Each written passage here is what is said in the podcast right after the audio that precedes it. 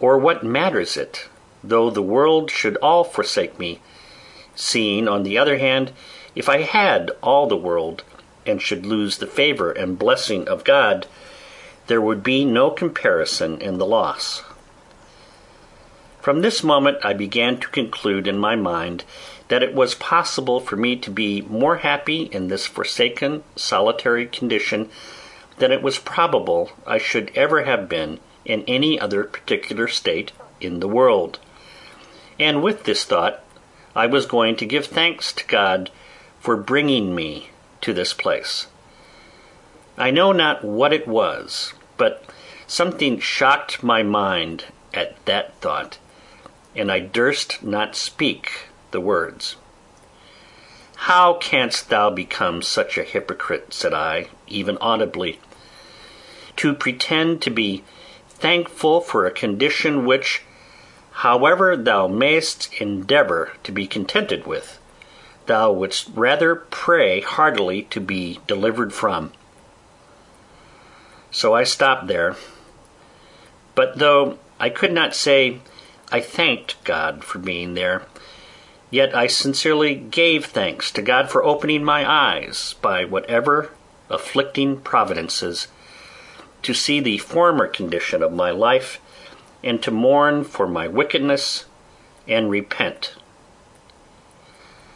I never opened the Bible or shut it, but my very soul within me blessed God for directing my friend in England, without any order of mine, to pack it up among my goods, and for assisting me afterwards to save it out of the wreck of the ship. Thus, and in this disposition of mind, I began my third year,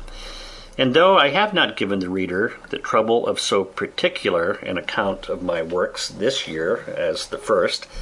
yet in general it may be observed that I was very seldom idle,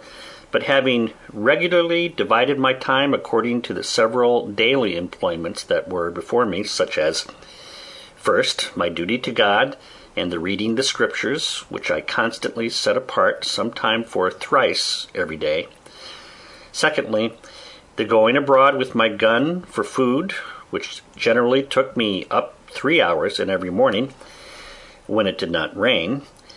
Thirdly, the ordering, cutting, preserving, and cooking what I had killed or caught for my supply.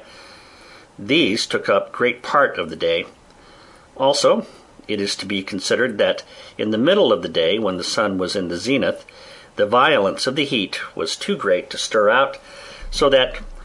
about four hours in the evening was all the time I could be supposed to work in,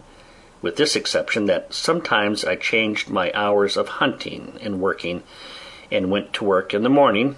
and abroad with my gun in the afternoon. To this short time allowed for labour,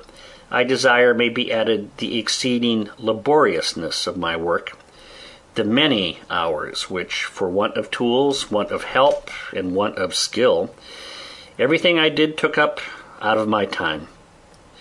For example, I was full two and forty days in making a board for a long shelf, which I wanted in my cave,